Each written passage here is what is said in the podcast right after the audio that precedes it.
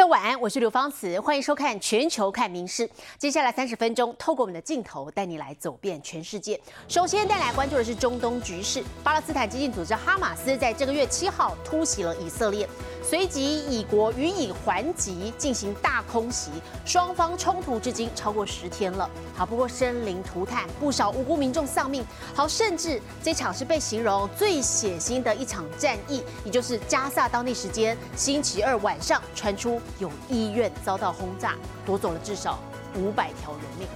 那么对此，包含哈马斯还有巴勒斯坦自治政府组织都指控说这是以国的军队发动的空袭。可是以色列说这是巴勒斯坦伊斯兰圣战组织火箭弹发射失败所造成的。双方各说各话。加萨走廊北部阿里阿拉伯医院遭遇空袭，烧成一团火球。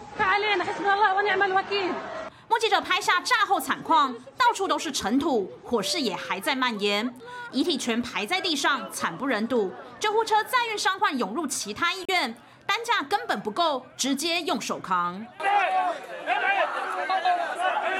医院病床也不够，病患几乎都在地上接受治疗。事件震惊国际，到底是谁下的手？以色列发难，引述情资指控加萨恐怖分子。indicates that the Islamic Jihad is responsible for the failed rocket launch which hit the hospital in Gaza. 但是哈马斯和巴勒斯坦自治政府都把矛头指向以色列。加萨卫生部副部长阿尔里舍十七号召开记者会，仍旧站在数百具孩童与大人遗体旁，指出十四号阿里阿拉伯医院就曾遭到两枚火箭弹攻击。院方隔天就接到以色列军队的电话。لقد تم تحذيركم بالأمس بقذيفتين فلماذا لم تخلوا المستشفى حتى هذه اللحظة؟ الليلة تم قصف مستشفى المعمداني في مدينة غزة من قبل إسرائيل ومجزرة حرب بشعة 美国总统拜登推文表示愤怒和悲伤，以色列则透露已经将爆炸相关情资提供给美国，也预告会提出不是他们攻击的证据。You can also do what's called crater analysis. what exploded and where. And then once you do that crater analysis to see how it affected a building, uh, a crater being from either a missile or a bomb or a rocket, you can then look for pieces of that device. Can you, can you do that without physically being on the site? No, you cannot. 路透社报道，以色列军方表示，医院周围建筑物没有遭到结构性破坏， 也没有与空袭相符的弹坑，指控哈马斯夸大伤亡人数。也表示没办法尽快知道爆炸原因，一场悲剧，多方互控凶手，中东局势更加诡谲。民事新闻综合报道。好，到底是谁轰了医院？现在双方都不认账。不过，为了确保病患即使身处在战火之中，也能平安挺过去，事实上，以色列的第二大城特拉维夫最近就出现了一座地下医院，是由停车场改建而成亲切的关心伤患，看似平常，但其实这间医院很不一般，是因应战争而生的地下医院。This is the bunker underground hospital. This is a functioning hospital. Every service, every technology, everything that they need, we provide them. and everything is being supplied here. 以色列全面进入战争状态，为了应对随时可能袭来的炮火，中部大城特拉维夫出现了一座地下医院，由停车场改建而成，要为开战做好万全准备。It has the look and the feel of a regular hospital with all the things that you'd expect, except for when you turn the corner and you can really see this is an underground parking garage. At least it was. 停车位现在放满病床，车道变身推车通道。医院已经准备好，要在战时也能给伤患最安全的避难所。而地面上的楼层目前仍然正常运作，病床挤满了遭到哈马斯袭击的伤患。There was a squad of four terrorists just started spraying at us, shooting without conscience. 男子当时手臂中弹，鲜血直流，最终足足躲了五小时，才幸运捡回一命。Do you still think that peace is possible? Wow. I used to believe in peace all the time, but right now, after seeing what I saw, 但是和平不在，以色列如今风声鹤唳，全面备战。It's feel different because we know that we, it's not like kind of a limited operation. It's a wartime. 民事新闻陈以婷综合报道。 而为了表示力挺以色列，在今天启程前往以色列的美国总统拜登，他在下午也是抵达了特拉维夫，好，同时也立刻跟总理纳坦雅胡展开会谈。好，拜登承诺会提供一切所需来协助以色列对抗哈马斯组织。好，不过就在拜登访问以色列的前一刻，就是我们刚才为您报道的加萨发生了医院遭到轰炸的惨剧，所以让本来要接待以色列行程之后要进行的中东会议临时喊卡。这对美国的外交斡旋是一大打击。The second portion of the president's trip ultimately was canceled. He was set to travel to Jordan to meet with Arab leaders, in part to talk about uh, establishing humanitarian aid, establishing a corridor to get that aid. 以色列总统赫佐格和总理纳坦雅胡亲自接机，一见到拜登，立刻献上大大的拥抱，感谢美国坚定的支持。以色列必定为区域及国际和平继续奋战。I can assure you, Mr. President. Israel is united to defeat Hamas. And we will defeat Hamas and remove this terrible threat from our lives. 拜登表示，哈马斯不能代表所有巴勒斯坦人的心声，虐杀平民及人质的行为令人不可置信。虽然国务卿已经造访过好几次，但他必须亲自来一趟，清楚表明挺以色列的立场。Have to continue to ensure that you have what you need to defend yourselves. And we're going to make sure that occurs. 加萨一所医院十八号遭轰炸，死伤惨重。实际上是谁炸的，众说纷纭。拜登说，看起来是另一方，也就是哈马斯轰炸自家医院，其行为令人发指。偏偏事情就在拜登前往以色列的途中发生，原定前往约旦和巴勒斯坦自治政府主席阿巴斯、埃及总统塞西以及约旦国王的行程临时喊卡，峰会取消，对美国的外交周旋来说是一大挫败。民事新闻综合报道。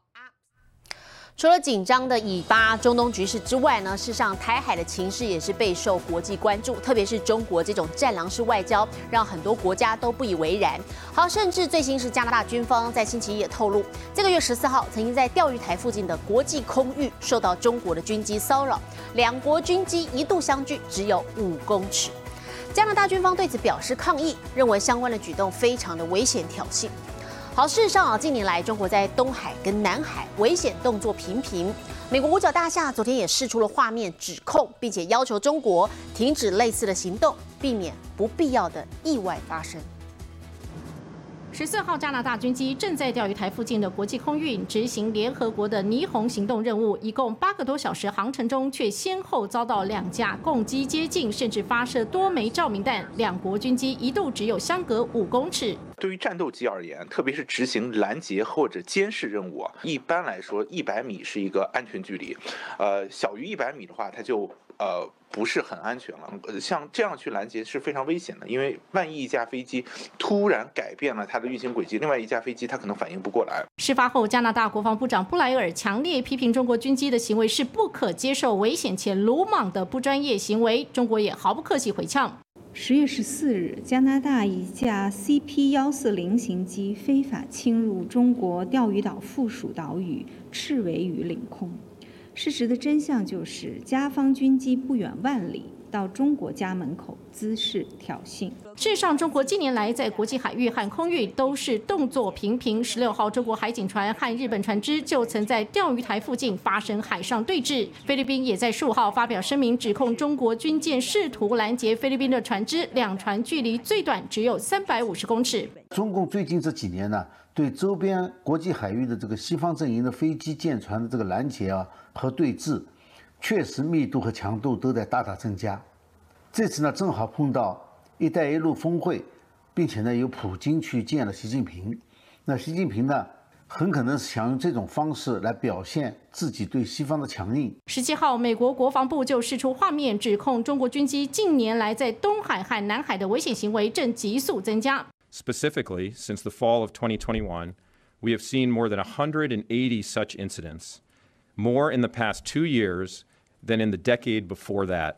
五角大厦认为，中国政府的目的在于透过这种危险行为，胁迫国际社会放弃国际法的权利，有可能危害美军以及盟友，甚至解放军自身的性命安全。呼吁中国停止这类行动，以避免不必要的意外发生。《明日新闻》综合报道。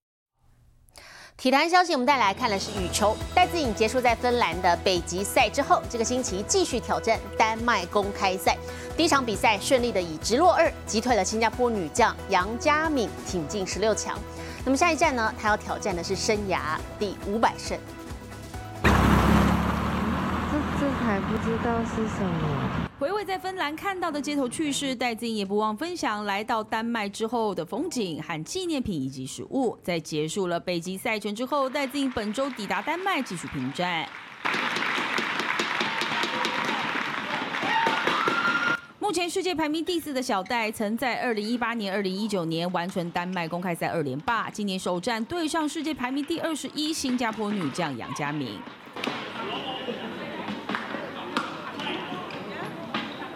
生涯三度交手都有小戴拿下胜利，这次两人再碰头，戴资颖也在一开赛就取得七比一大幅领先，并二十一比十一先取得点。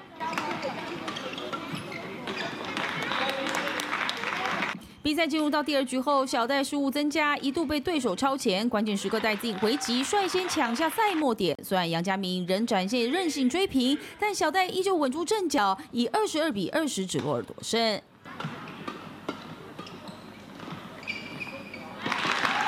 除了拿下晋级十六强的门票，这也是戴资颖生涯第四百九十九场的胜利，距离生涯第五百胜仅差这最后一步。接下来，戴资颖将对战泰国女将布莎南。民事新闻综合报道。镜头转到日本爱媛县松山市，秋天的各项庆典啊，常常会举办所谓的撞神教活动，好像画面上这样，多达一百人扛着两座神教，激烈的对仗，那么场面是相当震撼的。好，不过在这个月七号，却有一名参加的民众，他被翻倒的神教压伤头骨，至今还陷入昏迷。所以这种传统祭典的安全问题也再度引发讨论。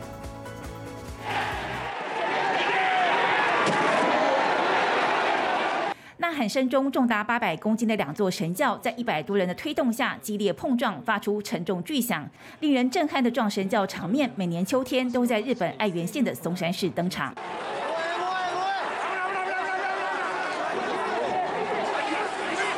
从江户时期流传至今的这项祭典活动，目的在祈求五谷丰收、生意兴隆。参加的人受伤挂彩，却也是家常便饭。誰一人として自分が怪我すると思ってないんですけど、日本人ってお祭り大好きですから、ですからもう少々の怪我は覚悟でやってます。が通りますので進路をけてください。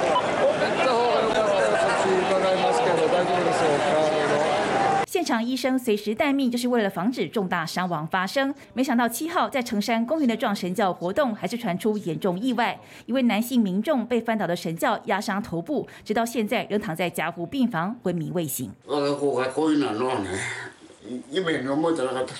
ちゃんとした対策を組んでから怪我のない楽しいお祭りにしてもらいたいです。 伤亡事件接二连三，今年当地的新居兵太古祭就禁止撞神教活动，却还是有人无视规定上演神教打 PK，造成多位民众受伤，因此受到主办单位和警方的调查处分。鉢合わせ行為もまあ伝統文化の中でやってる行為で、まあいかんせんその暴力と伝統はやっぱりこう違うと。危険性っていうようなものが問題になるのであれば、危険性を少し落とした形で自分たちの お祭りの形そちらの方にシフトしていくっていうことが最も健全な姿、理想的な姿かな。如何在维持传统的同时兼顾活动安全，成为日本祭典的一大难题。民新闻综报道。同样在日本，我们接下来来看到的是，近年来由于这个健康意识的兴起，所以 JR 东海、西日本跟九州这三间铁道公司就宣布要取消旗下新干线车厢里头的吸烟室。 包含东海道新干线、山阳新干线，还有九州新干线呢。我们从画面上可以看到，好，这是从明年春天开始啊，车厢里头将不再开设吸烟室了。那么原因除了近年来吸烟的人口减少了，也是要避免不喜欢烟味的乘客吸到二手烟。吸烟室废除之后，多出来的空间，未来会用于存放灾害时的紧急饮用水。其实，JR 东日本铁道早在二零零七年就宣布旗下的东北新干线全面禁烟。除了列车车厢之外，JR 西日本海道业者更要从明年春天开始取消月台上的吸烟专区。日本大阪天王寺动物园昨天下午上演了一场惊险的追捕战，有一只十九岁的黑猩猩意外脱逃，逃亡过程当中还咬伤了一名兽医的脸部。园方接获消防的这个通报等等啊，立刻报警，好，同时也紧急停业撤离所有的游客。还好在三个多小时之后，这只落跑猩猩就在园林头落网了。好，可是它逃跑的动机为何呢？园方还在调查中。摇动树枝，时不时站起来向下方的人类发出怒吼。日本大阪的天王寺动物园，一只黑猩猩在十七号上午经船脱逃，让游客一阵骚动。現在天王寺動物園内におきまして、緊急事態が発生しております。職員の指示に従って電子バゲートもしくは新世界ゲートに進んでいただきますようにお願いいたします。10時半ぐらいなんですけども、はい、僕は北極熊社にいたんですね。警備員さんがあの常駐されてるんですけども、はい、あのその方が突然あの、チンパンジーが逃げたんで、全員退園してくださいという、荷物を置いたまま出てる人とかもいるんですよ。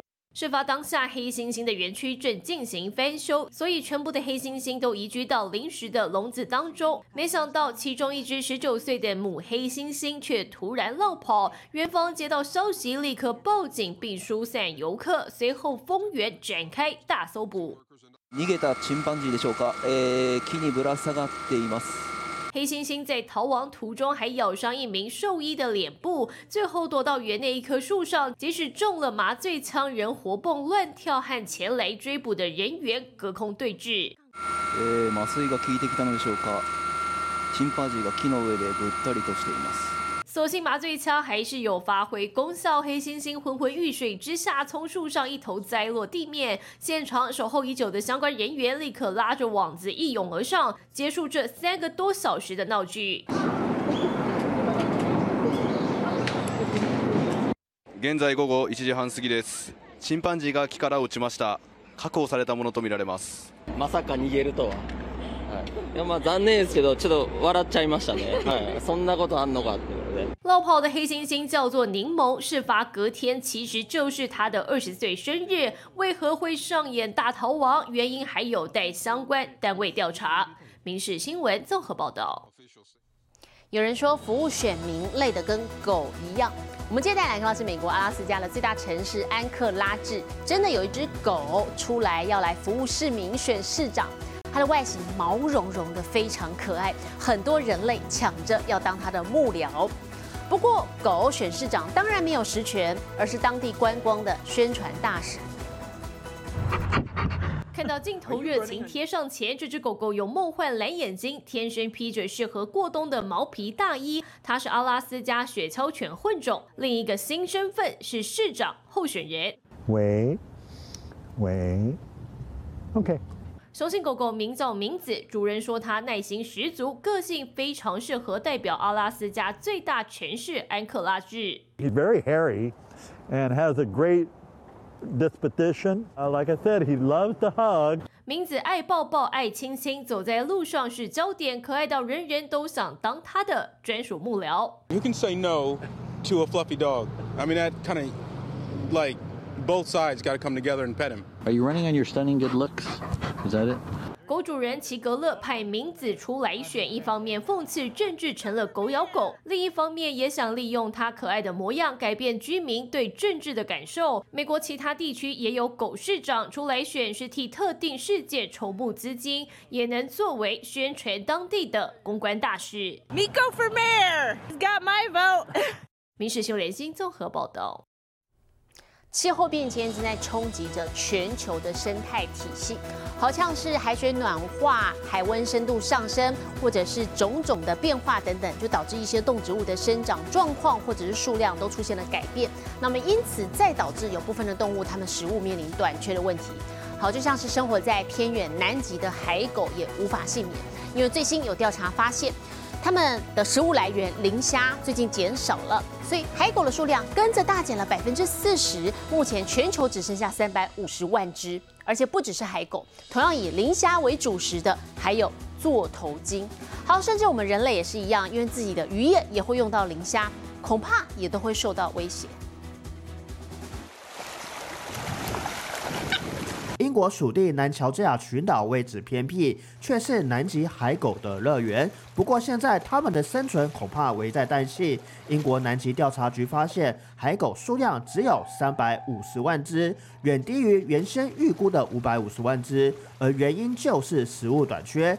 The main food supply for the Antarctic fur seals, which is the Antarctic krill, it's it has started to be less predictable for the seals. Five years, there's been four bad years of of no krill or very little krill. 磷虾不只是海狗八成的食物来源，母海狗也是靠着磷虾提供的营养哺育幼崽，因此没有磷虾，南极海狗的存活就会出问题。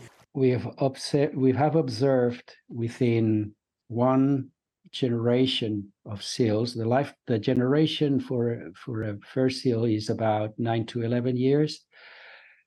How the population has declined by forty percent. 再加上座头巾，同样以磷虾为食，人类的渔业也是会用到磷虾。磷虾消失其实是生态警讯，科学就怀疑气候变迁是导致磷虾减少的元凶，但还需要更多调查。民事新闻林浩博综合报道。而国际上详细的天气状况，我们接着把镜头交给 AI 主播敏熙。Hello，大家晚安，我是明视 AI 主播敏熙。最近有一个很有趣的健康统计数据，去年国人肉类的摄取量首度超越谷类，而且吃鸡肉比吃猪肉多。农业部指出，这是受到健身风气兴盛所影响。敏熙希望观众朋友们都能越来越健康。接下来来看今天的国际气象相关消息。越南中部地区近一周以来豪雨成灾，河进到广南，有数千栋房屋被淹没，岘港市大约有五千人被迫撤离。越南政府统计，自今年初以来，因为洪水和土石流等天灾，已经导致大约一百人丧命。现在来看国际主要城市的温度：东京、大阪、首尔，最低十五度，最高二十四度。新加坡、雅加达、河内最低二十三度，最高三十二度；吉隆坡、马尼拉、新德里最低二十一度，最高三十五度；纽约、洛杉矶、芝加哥最低十一度，最高二十七度；伦敦、巴黎、莫斯科最低二度，最高十七度。